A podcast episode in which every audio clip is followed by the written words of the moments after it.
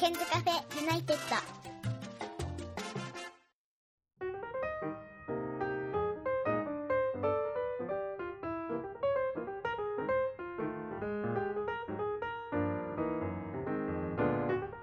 こんばんは101件です、えー、今日はですね本当に久しぶりなんですけれども LINE ビデオ通話の向こうにはヒデさんです。こんばんは。こんばんはお久しぶりですお久しぶりですえっ、ー、とリスナーの方にヒデさんをご紹介しますとヒデさんはずっと航空会社に勤めておりまして、えー、この度、えー、グランドスタッフのお仕事から今度は、えー、空のお仕事に変わるんですよね。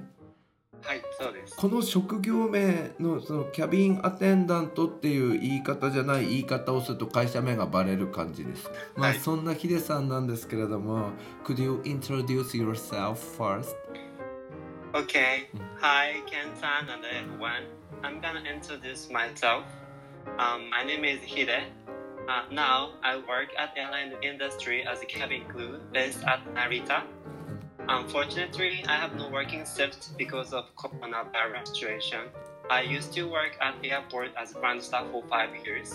Luckily, I have a chance to work with Ken-san today. Thank you for inviting me tonight. Oh, thank you very much for your time today. あの今ですね英語でどんな話をされたかっていうとこのほどこのほどキャビンクルーになるんですけれども今コロナの影響でまあちょっと今は空を飛ぶお仕事ができないということででヒデさんは5年くらいですねあのまあグランドスタッフで働いていたということでねで今度キャビンクルーになるんですが成田ベースなんですね。はい基本は成田から飛ぶことが多くなると思います。なるほどね。あの今はこのキャビンクルーになりたてで訓練も受けている形なんですよね。はい、実はコロナウイルスの関係で3月から始まった訓練なんですけど、うん、残り3日間を残して今延期になってる状態で実はまだキャビンクルーの卵っていう感じです。なるほどねじゃあ本当だったらコロナの影響がなければ今頃空を飛んでいた可能性はあったんですか？はい今頃本当は空の上で仕事をしてました。なんかね俺あの小さい頃実はあのそのキャビンアテンダントとかキャビンクルーの仕事に憧れてて、はい、あの多分ねヒデのお母さんとかは知ってるので後で聞いてほしいんですけど俺小学生の頃ね「スチュワーデス物語」っていうドラマやってたんですよ。知ってる？堀ちえみとかで出てたやつ。で俺あれビデオに撮って何回も見ててなんかその訓練所に、えー、いる、えー、スチュワーデスの卵の話だったからなんか訓練がねすごい大変だっていう印象があるんですけど結構大変でしたか、はい訓練はもう人生で一番勉強したんじゃないかなって思うぐらいハードでした。え大学時代よりも勉強したんじゃないかなって感じ？そうですね。今までの勉強の中で本当に一番勉強したなって思う理由があって、うん、3週間で約1,000ページぐらいの教科書を頭の中に叩き込まなくてはいけなくてそれが本当に苦労しました。え3週間で1,000ページってすごい短期間で膨大な量を覚え込まされるんですね。はい3週間はみっちり、えーと、15日保安要員の訓練として勉強します。で残りの3日3週間と3日のトレーニングで3日間はサービス要員としてのトレーニングをする予定になってます。ってことはヒデさん3日間を残してっていうことはまだサービスの方の訓練は受けていない状態なんですね。そうです。え今ちょっとびっくりしたんですけどなんか保安要員としての訓練ってすごい長いんですね割合もすごい大きいんですね。はいもう本当にほとんどの要要素を占めるのが保安要員かなってキャビンクルーは思います。うん。あのまあリスナーの方に分かりやすく説明すると保安要員っていうのはあれですよ緊急事態の時のことですか？そうですね。緊急事態に備えての対応を訓練したり、うん。機内の中で急病人が出た時の対応を訓練してます。やっぱり空の上なので、うん。地上とは違った環境でお医者さんもいない、そういった時にキャビンクルーが一あのお客様を助ける援助できる要因としての訓練が必要になります。だからさその日頃さキャビンクルーになった時のさ仕事としてはさなんかそういう事態って少ないよね。そうですねもう本当に稀だと思います緊急事態を目の当たりにするのはうんごく稀だと思うんですうが、んうん朝一番の便で多いのは、うん。女性が倒れることが実は多いっていうふうによく聞きます。え貧血ですか？あその通りです。正解です。あそうなんだ。はい。そうです。朝やっぱり、うん。あの血圧の関係とかうん。ご飯を抜いて、うん。早い便に登場したりするとかそういうのが関係してるみたいで、うん。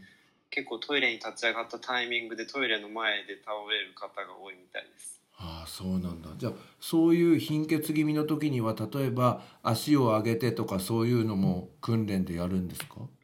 はい。あのもう自分の教科書が iPad の中に全部入ってては自分で勉強してうん。訓練に臨むっていう感じなんですけど、えそしたら訓練の時ってさ実際にさ倒れたふりをしている人を相手にやるとかもやるんですか？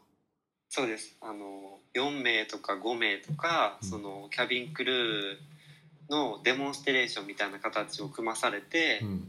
じゃあ今から始めますっていう形でインストラクターの方の声に合わせて、うん。あ急病急病人がいます。どういうふうに対応しますか、みたいなを一連の流れをやらされてます。ああそうなんだ。え他にはさ例えば飛行機が海に不時着した時のこ時の対応とかもやるんですか？やりました。緊急の着陸と水に不時着した時のうん。不時着水緊急着水のうん。訓練も受けました。でそういう時はなんか大声張り上げろとか言われるんでしょ？そうですね。ドアを開ける準備とか、うん。お客様にどこに救命胴衣があるかなどの指示をしなくちゃいけないので、うんあの機内で大きい声を張り上げてうん、うん。もう保安要員として声を大きく出して指示するっていう訓練があります。ええっと英語と日本語で声を出せって感じなの？はい、両方出します。うんあのヒデさんのさあのこれからその飛ぶう路線っていうのはさ海外のやつもあると思うんですけど例えば中国語だったり、そういうやつは使わなくて大丈夫なんだ？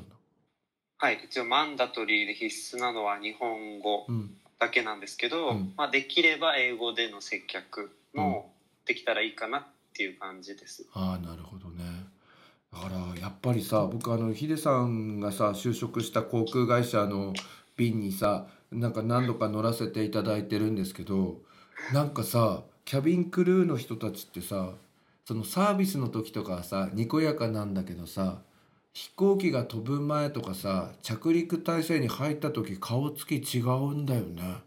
はい、なんかもうだからもうその瞬間から保安要員なんですよあなたはみたいなことが叩き込まれてんのかな？そうです。出発の離陸時と着陸時が一番事故とか、うん。そういったうん。危険が高まる時間なので、うん。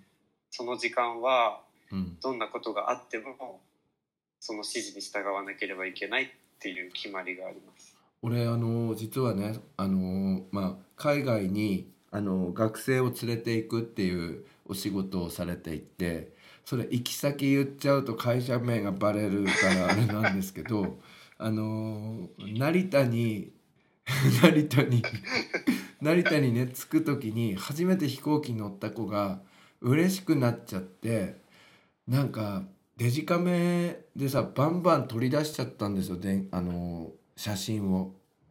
ではいしかも、なんていうのフラッシュ焚いててその結構機内が暗っぽくなってたのにもうすごいそいつのあのフラッシュがさピカピカピカピカしてるから「やめろ!」って俺言ったのね結構あの離れたところに座ってる生徒だったからねそんでやめなかったから俺シートベルト外してね？シートベルト外してちょっとそこの椅子から立ち上がってやめろって言ったらばめちゃめちゃでかい声でキャビンクルーの人に「Remain seated」って言われて怒鳴られたことがあるの。でそうですねなんかもう頭にきたから飛行機から降りて俺その生徒のことめちゃめちゃ怒ってたの。っていうことがあってだからもう保安要員になるわけですよね。はいもう笑顔を忘れてその時間帯だけは、うん次に万が一こういう事態が起きた時に自分がどういうアクション行動をしなきゃいけないかっていうのをうん。リマインドうん。あの自分で記憶をもう体にこう染み込ませるみたいな。そうです。そういう時間が必要なので、うん。だからそれの中にはさ例えば飛行機の中で、まあ、小規模な火災が発生した場合どうするかとかもやるんでしょ全部。全部のシチュエーションをやりました。例えばトイレもうん。そうですし、今みんなが持ってるモバイルバッテリーとかも全部含めてうん。レクチャーされます、あーじゃあなんだろうなんかイメージとしてはさなんかサービスの部分が大部分でちょっと保安要員の部分があるのかと思いきや逆なんですね。はい。もう大半8割ぐらいが保安要員としてのうん、仕事がキャビンクルー客室乗務員だと思います。なるほどね。まあそんなヒデさんなんですけれどもあのグランドスタッフのお仕事からキャビンクルーへ転職をしたわけですけどあの、はい。以前からキャビンクルーのお仕事には興味があったんですか？そうですね。キャビンクルーに興味を持った理由としては、うん。グランドスタッフとして5年間働いた経験があったからキャビンクルーになろうって思ったのが大きなきっかけで実際にグランドスタッフとして働いていた時に、うん。うんキャビンクルーと接点がやはり仕事上であったので、うんこういう仕事もあるんだなっていうふうに思ってうん。うんもっと自分の視野を広げて新しいことに挑戦したいなって思いました。なるほどね。新しいことに挑戦するってことね。でもあのヒデさん多分あれだよね。グランドスタッフ地上職の人の気持ちってもう分かるからキャビンクルーになった時もなんかそことうまくやり取りできそうな感じしますよね。そうですね。やっぱりそれは大きい強みになるんじゃないかなって自分でも思ってます、あのこのほどヒデさんは、まあ、今ちょっとコロナの関係で時間にも余裕があるということで YouTube を立ち上げましたよね。はい。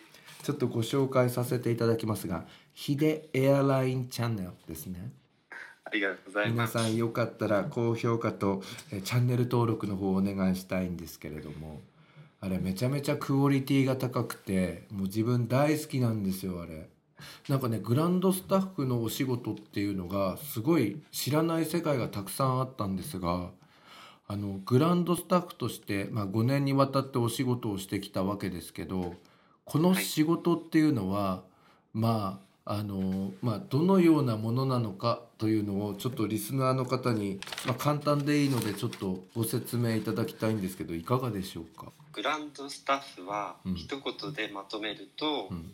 お客様が飛行機に乗るまでのうん。お手伝いをするうん。仕事です、うんうんうんうん。そうっすよね。はい。あの YouTube 見てたらさ俺結構知らなかったんだけどさあのまあ普通の乗客だったらさ例えばチェックインカウンターで荷物を預けて航空券を発券してもらうっていうのあるじゃないですか。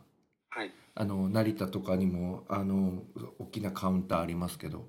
ではい。その他あの飛行機に乗る直前のあのスポットの業務もグランドスタッフの仕事なんですねあれ。そうです。全部もう地上にいる仕事はうん。グランドスタッフの仕事になうります、ん。それでさなんかあのその搭乗予定のお客様が、まあ、集合していないっていうか飛行機に乗らないととにかく走って見つけるって言ってましたよね。はい。えその走って見つけるっていうのって頻繁に起こることなんですか？それともたまになんですか？国籍とか行き先にもよるんですけど、やはり日本人うのん。お客様で、若い人とか割と学生の方うはん空港の中を楽しんじゃう傾あ向があって。のショッピングね。そうです、うんうん。あとは外国籍の方でちょっと、あの東南アジアの方とか、うん。あの暖かい国から来てるうん。ちょっとゆったりした感じの方たちうは、ん。割と搭乗ゲートに来る時刻が遅かったりするのうで、ん。航空会社のサービスの一環としてお客様を呼び出したり、うん。探しに走りに出たりすることが多いです。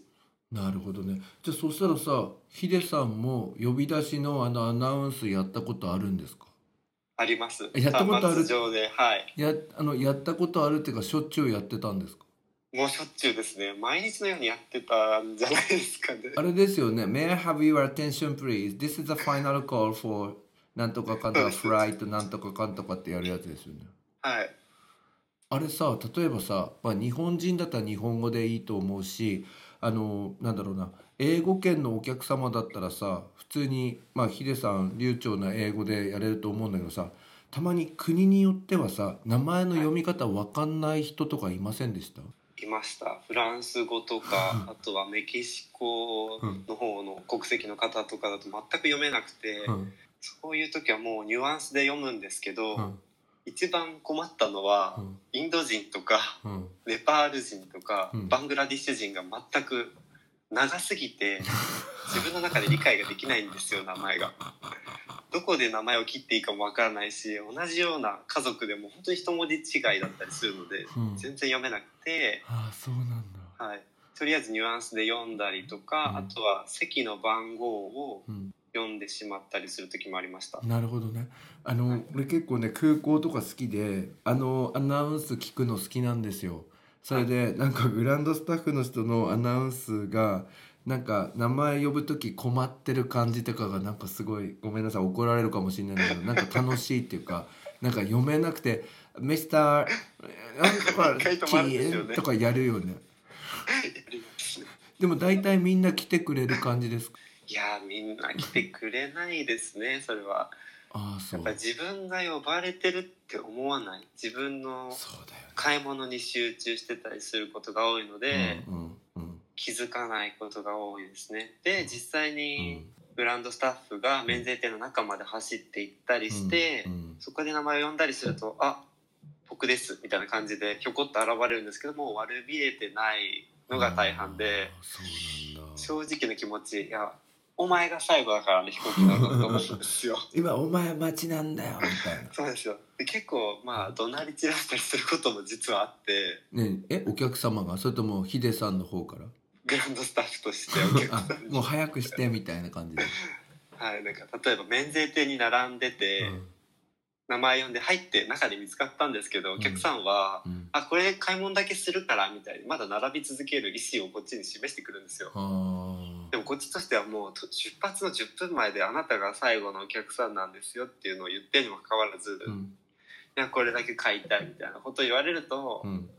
もうそこでじゃあここに残って買い物をするのかそれとも あのあき諦めてそこに残るのかそれともうん。買い物を諦めて飛行機のとこにうん。走ってくるかどっちかがいいですかって迫ったりはします。えそれも英語とかでやるわけ？へそうです。えねあれさグランドスタッフのさお仕事のさ一つとしてさ、定時運行を目指して対応するっていうのがあるって YouTube で言ってたと思うんですけどはい。でも大体さ日本の空港の場合さ定時運行の割合って高いんでしょ？そうですね。日系の航空会社だとやっぱり定時運行率はうん。高いうん。うん。ですけどそれにはちょっとトリックっていうか訳があってうん、あの滑走路の順番が変わるとかですか？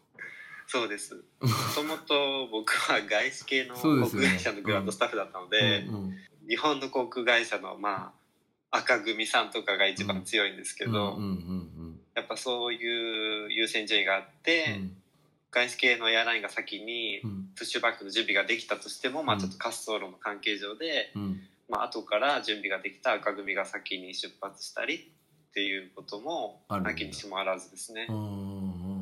だから定時運行率っていうのが高いわけね。結果として。かなって、はい、思ほどなったりもします。うん、でヒデさんがさ勤めてたさ会社っていうのはさその、はい。この間インターラインって言ってましたっけ？インターラインのお客様、それっていうのはインターからインターに乗り継ぐっていうお客さんですよね。そうです。インター国際線同士の乗り継ぎ他の航空会社からうん。乗り継いだりするお客さんをインターラインのお客さんって呼んでます。でそうするとあれインターラインのお客さんっていうとさえっと成田まではさどういう国からもういろんな国から来るってこと、はい例えばうん。メキシコから成田にうん。アエロメヒコで来ました、うんうん。でそこからインチョンにうん。行きますうん。で残念ながら、まあ、メキシコからインチョンまで直行便がないので成田を経由して、うん。成田からインチョンまでは大韓航空を使いますってなった時に、うん。他の航空会社のアエロメヒコからうん。大韓航空に乗り継ぐお客さんなのでそれはインターラインのお客さんっていう扱いになります。なるほどね。えそれって大体アライアンスは一緒なんですかみんな？あ全く関係なくてうん。あの LCC とかを除いて航空会社同士の提携があれば、あー。インターラインのお客さんっていう扱いになります、うーん。そうするとさそのそのヒデさんがその、まあ、対応している便まで成田空港の中で結構長い間待ってるお客さんもいるわけね。います。最長でうん。24時間以内。23時間59分までだったらおそらく空港の中にとどまることはできると思うんですけあど、あなるほどね。はい、定義としては24時間を切らな24時間を超えなければインターラインの扱いとして航空会社は扱ってるんですけど、ああなるほどね。はい、成田空港は24時間営業じゃないので、うんうんうん夜はあの閉まってしまうのでそういったお客さんはまあ空港から一度出ていただいて翌朝うんうんまたチェックインのカウンターに再度ショーアップうん。あの現れてもらうか前の乗り継ぐ前の航空会社から搭乗券を発行されていればそのまま搭乗ゲートに向かってもらうかにななります、るほどね。あの逆にさ最短とかだとさあれなんかありますよね規定ね。30分じゃダメとかね。あります。空港内の構造によったりとかうんによって変わってくるんですけど、うん。最短の時間は。うんうんうんうん成田とかだと1時間ぐらいでしたっけ？そうですね。一番最短で同じターミナル内だったらうん。50分まであも50分なんだ。はい、50分でも大丈夫な航空会社もあったり、うん。ターミナルが第1と第2だったら1時間半とか必要な場合もあります。うんなるほどね。でさ前の便がさ遅れてる場合とかってどうしてたんですか？例えばそれが、えー、とさっきの例で言うと、うん。アイロメヒコでうんメキシコシティからうん。成田まで来ました、うん。でもその便が遅れていて乗り継ぎの大韓航空のうん。成田インチョン便に乗り継げませんでしたってなった場合は、うん。どこのキャリアのどこの航空会社の責任で遅れたかっていうのが重要になってくるので、万が一お客さんが成田で大韓航空の搭乗口に来ました、うん。もう飛行機がいない状態でグランドスタッフに直接挨拶をして飛行機乗りたいですって言ったところでどうすることもできないので、うん。遅れた原因のアイロメヒコにお客様を返して、そちらでお客様の対応してくださいっていうことでアイロメヒコの責任になります。なるほど。えそういうケースも今まであったんですか、結構当たりましたねそういうケースは。でもそういう場合ってお客さんって怒ってる人もいます、割とアジアの方だったりするうとん。怒ったりするんですけど、うん西洋の人とか、怒んないはい、もうしょうがないよねみたいな。あ前の会社が遅れてたんだもんねっていう感じでう。ん結構あのおおらかに受け入れてくれる人があそっか多かったです、ね、そうだよね。だってヒデさんが勤めてる会社の責任じゃないからね。はい。ああなるほどね。やっぱり接客の中でもさその本当ににこやかにさすごいこうかっこよく対応してるけどさっきみたいにそのあの乗るお客さんを探したりとか時にはちょっと厳しく言ったりとかあとお叱りを受ける場面とかもあったわけですね。はい。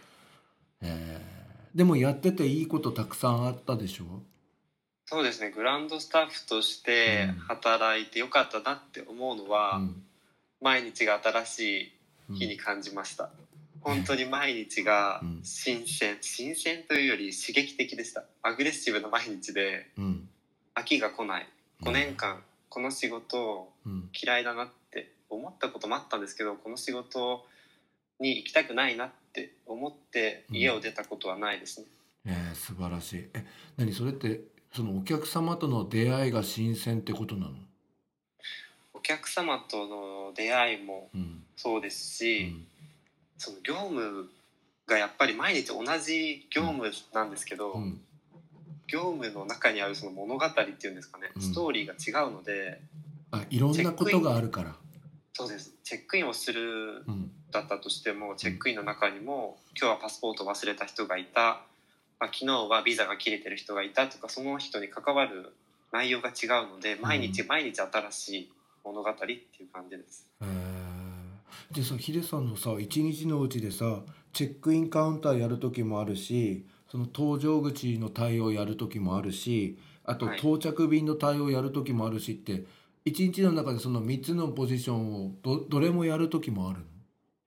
そうです。その日のシフトで働いてるので、出勤した時間でうん。あのどこのポジションに配置するかっていうのが決まってるのでそれに合わせて一日動きます、なるほど。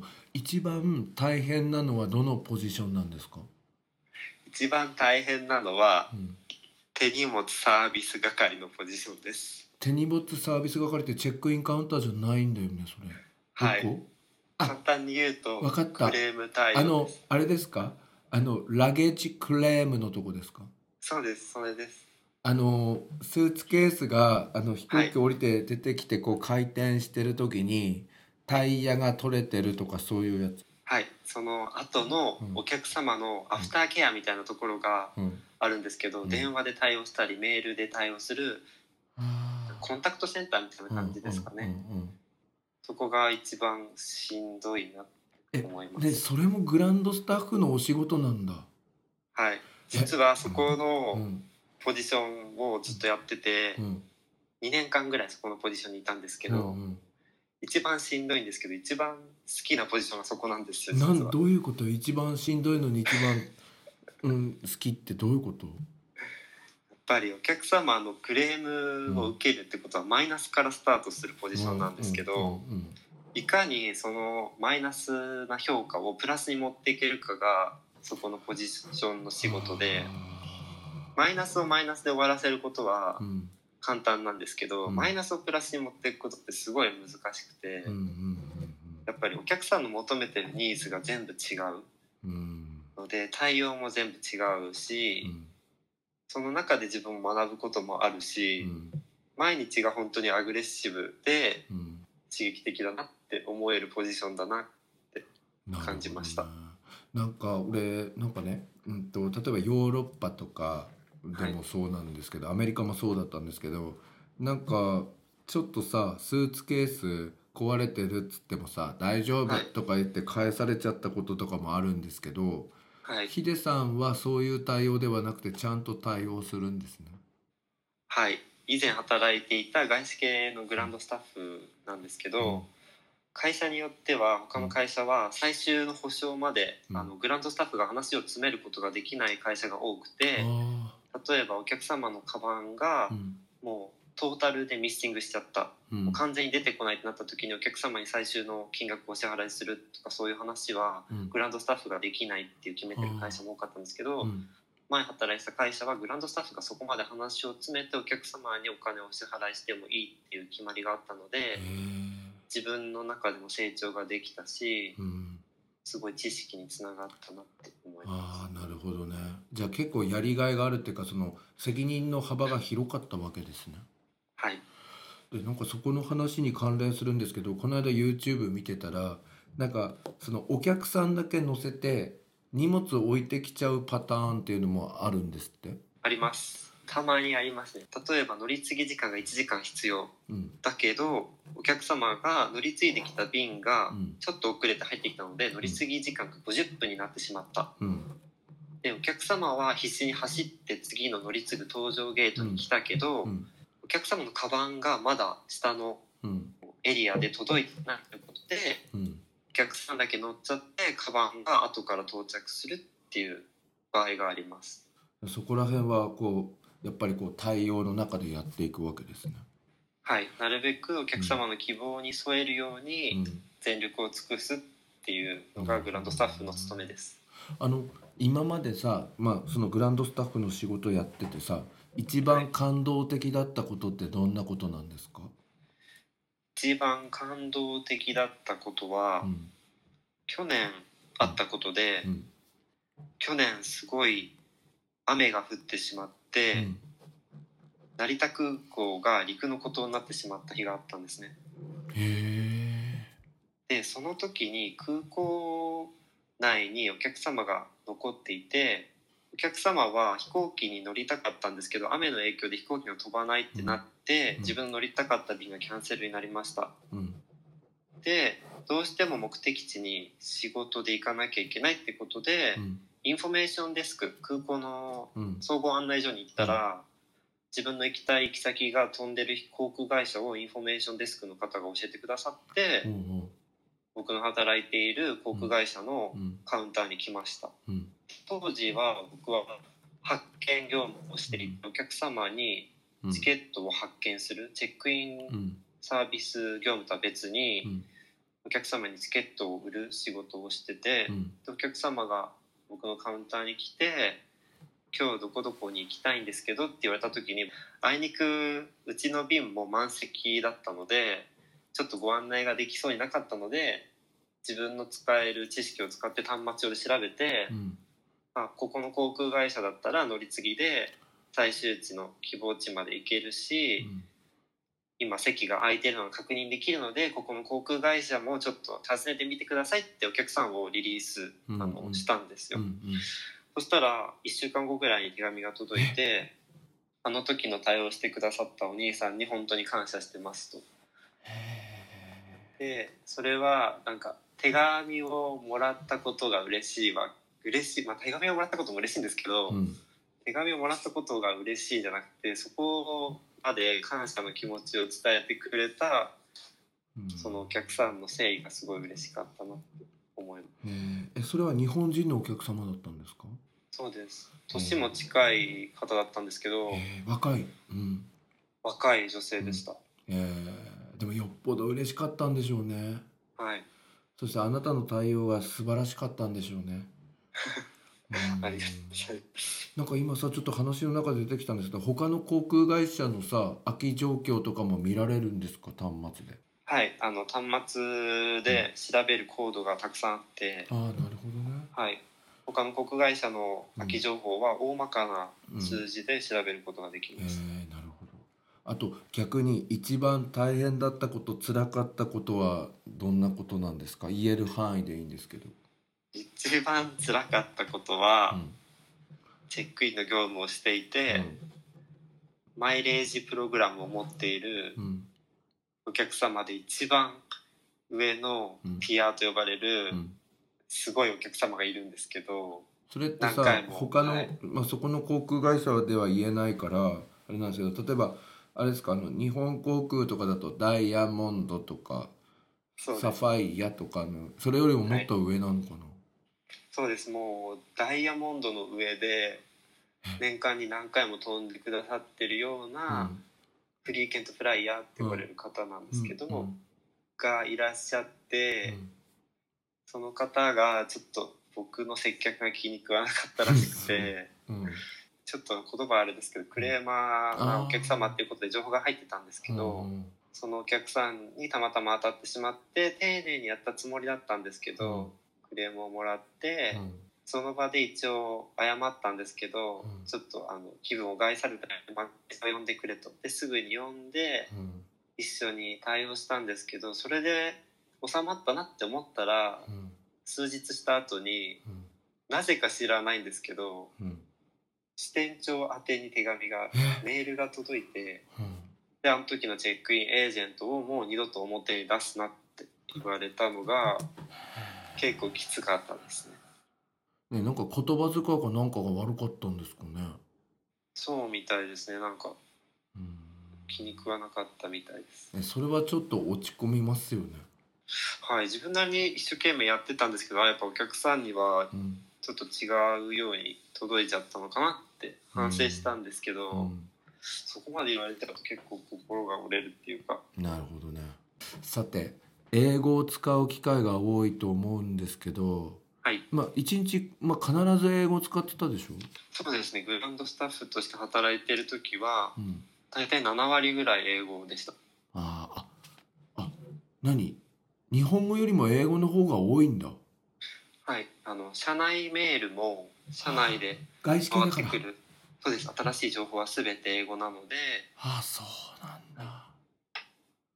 素晴らしい。で英語を使う機会が多かったですけどなんか英語のコミュニケーション上どんなところに気をつけながらあのはい。コミュニケーションをとっていましたか、英語でのコミュニケーションで気をつけていたことうは、ん。やっぱり自分が日本人なのでうん普段使っているカタカナとかうん。和製英語がとっさに出てきた時にうん。通じない時うん。があるのでそういうのをうん。日頃からちょっとあの勉強っていうか気をつけてうん。例えばシャープペンシルとかえ通じないじゃないですか。シャープペンセルって言わないんだ。言わないななんて言うの？メカニカルペンスあそうなんだ。メカニカルペンセルなんだあとはい。あとあのシュークリームも言わないんだよね。そうですね。普通の普通のクリームになっちゃうので。クリームパフだっけ？はい。ごめんなさい。そういう会話はないですよね仕事上に。すいません。そうですね。あだからカタカナ英語とかは気をつけようと思ってたんだよね、思ってました。やっぱりなんかそのサービス、うん。サービス要員としてお客さんと話す中で、うん。仕事外の話もやっぱりうん。ちょろちょろ出てくるので、うん。そういう時にうん話がうまく続けばお客さんも気分がいいので、うんそういうのも考えてうん。うんいろいろ実践してまししたあとさ君はさ高校に入った時にさ最初英会話部ありませんかって来たんだよね。でその頃うちの学校そういうのなくてさ今はできてるんですけど ESS みたいなの。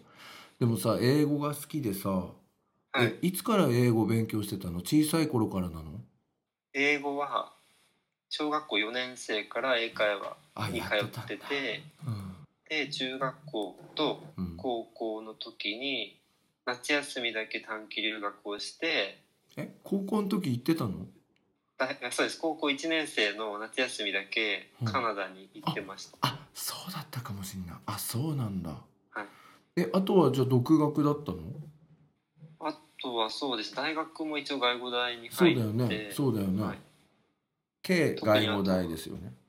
はい、経済外語大でですもあそこの大学は鍛えられるでしょ語学。しっかり授業に参加すれば。えどういうこと？しっかり授業に参加すれば勉強がはかどると思うんですけど、いうん。やなんか高校の時にちょっと完全燃焼してしまったみたい完で全燃焼？うん。そうなんです。高校の時にうん。分かりやすい英語の先生に出会って。やめて。うん。ケンさんって言ってたんですけど。それ俺だよ はいこれちょっとステマとかじゃないんですけえど本当に？うん。本当にもう人生で一番分かりやすい勉強だったなって思うのがえ？このあのポッドキャストを運営してる方なんですけど。え私ですか？ケンさんですか？そうです。ケンさんです。ねね俺の英語って分かりやすかったの？分かりやすいしうん。話のうん。トーンっていうかその区切りが上手なので耳に入ってきやすいんですよ、マジで嬉しい。なんか面白いんですよ。あの話し方もそうなんだ。話す内容も眠くならないし。へえなんか息継ぎっていうんですかブレスを入れるところがうん聞きやすいんですよ授業も。マジで？なんかすげえごめ。ん俺は本当は県西地区でなまってんだよ。茨城の県西地区なんだよ俺は本当はかえ分かってるんですよね。あここここできっと間を置いたらいいんだろうなとかちょっと面白い顔しようかなとかなんかそういうのが刺激的でうん。あっという間に90分授業過ぎちゃったなとか、ああの頃90分授業とかありましたもんね。はい、数学は大嫌いで90分早く終わんないかなと思うんですけど英語はうん。あもう今日トピック終わっちゃったみたいな。あそうなんだ、はい。えでもさ一番えじゃあ大学行ってからでも英語は磨いてたんでしょ、そうですね。うん。えだってだってさ今会話に困んないんでしょ？はいあの会話は全く困んないんですけど、うん。文法とかうん。すごい未だに苦手でうん。大学時代は実はちょっとアルバイトに専念しすぎて。えアルバイト何やってたんですか？IKEA で働いてました。そうだよ。IKEA でさ英語も話せるスタッフとして働いてましたよね。そうです。ああそれ頑張ってたんですね。はい。えじゃあさ今でもさ英文法とかはちょっと乱れてる可能性はあるの？もう英文法ごちゃごちゃだと思います。トーイックとかも全くあそうなんだ。はい。うーん。なのでそういう時は、うん。ケンさんの YouTube を見て、ねそれなんかさなんか俺さ 仕込んでるじゃんこれ。仕込んでないって最初に言ったじゃない本ですか。当？わかりやすい高校英語そう。ですよ。最近ここ1か月ぐらいで、うん。ちょっとあの休みが増えたので見て、うん。見てます。家庭法こういうんだったなみたいな。懐かしいでしょ？英文法見見てます。ね、なんか俺もさヒデさんのさあのヒデエアラインチャンネルのさ動画のクオリティが高いからさ最近俺も編集頑張りだしたんですけど。あじゃあ何最近僕のやつ見てくれてるんですね。見てます。あ超嬉しいです。これからもよろしくお願いいたします。お願いしまありがとうございます。えーでは最後の質問になるんですけど、まあ今ちょっとコロナが明けるまで、えてか5月いっぱいお休みなんですか？すはい今のところ5月いっぱいはうん。自宅待機の予定で6月から残りうん。3日残っているトレーニングをしてうん。乗務する予定ですなるほどね。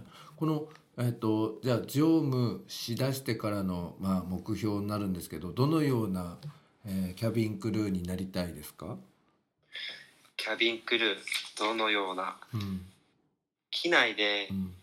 このキャビンクルーに接客してよかったなって思えるよううなん。スタッフを目指したいなって楽しかったないい思い出の一部になったなって思ってもらえたらうん。幸いだなって思います、なるほどね。ね、あとさ、ちょっとこれ偏見かもしれないんですけど、あのヒデさんがさ就職した会社ってさ、はい。ね、外見も重視されてるよね。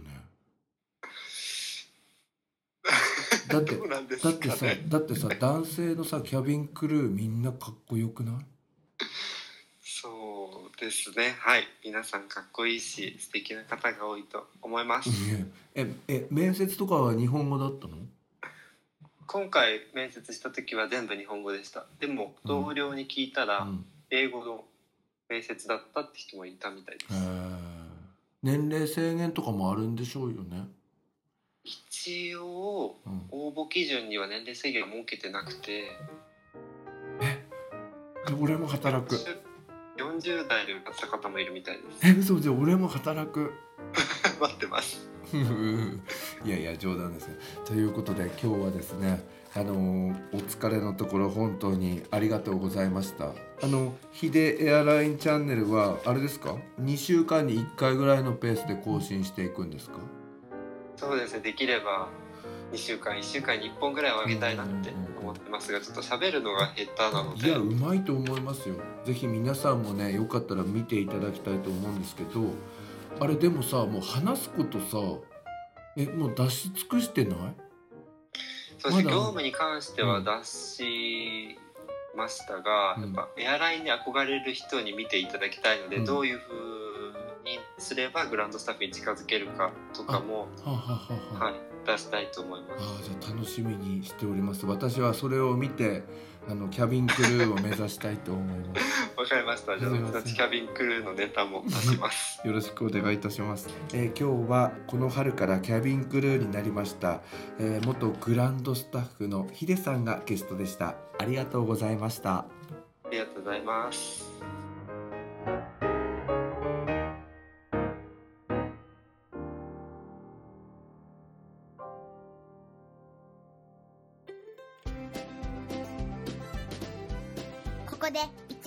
101ケンさんに代わってケンズカフェユナイテッドからのお知らせです。この番組では現在リスナーを募集しています。iTunes ストアにあります検索バーにケンズカフェユナイテッドと英語で入れて検索してみてください。無料でダウンロードすることができます。iPod などに入れてぜひお楽しみください。いつでもどこでも何度でも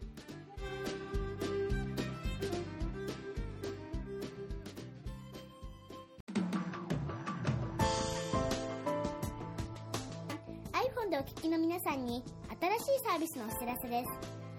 App Store から、ポッドキャストというアプリをダウンロードしてお楽しみいただけます。これを利用すると、他の作業をしながらでも、または iPhone を閉じた状態でも聞くことができるようになります。いつでも、どこでも、何度でも